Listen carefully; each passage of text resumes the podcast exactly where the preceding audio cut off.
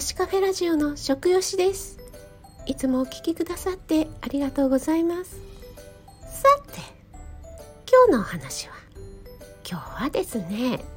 なんと私今度の土曜日25日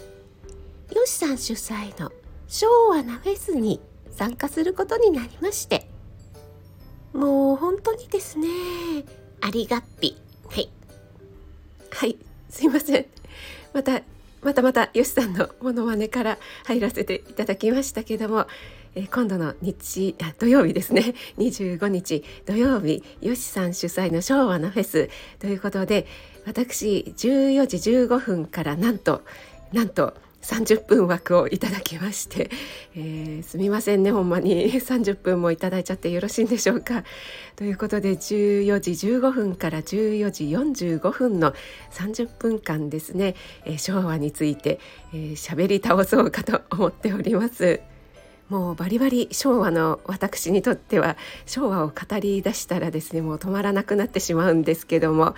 え一応ですね栄養士という立場から食にまつわる思い出なんかをねお話ししてみたいなと思います。昭和の懐かしい食べ物の思い出そして、えー、ちょっとあるものをね用意してますので食レポなんかもねよしさんの真似をしてやってみたいと思います。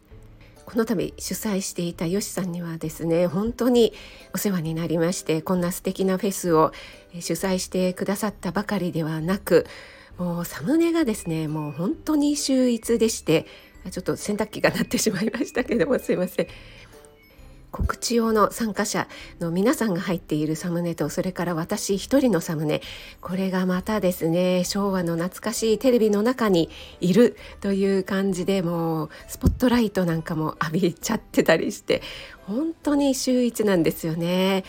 そして出演者の皆さんのリストそれから URL を貼った表なんかもですね作っていただきましてもうさすができる子よし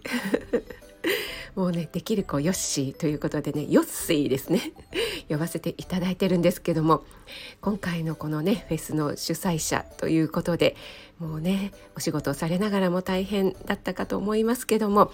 もう着々と素晴らしいね準備をされていたされているということでもうますますできる子ヨッシー。できる子ヨッシーで押していきたいと思います。よしさん本当にありがとうございます。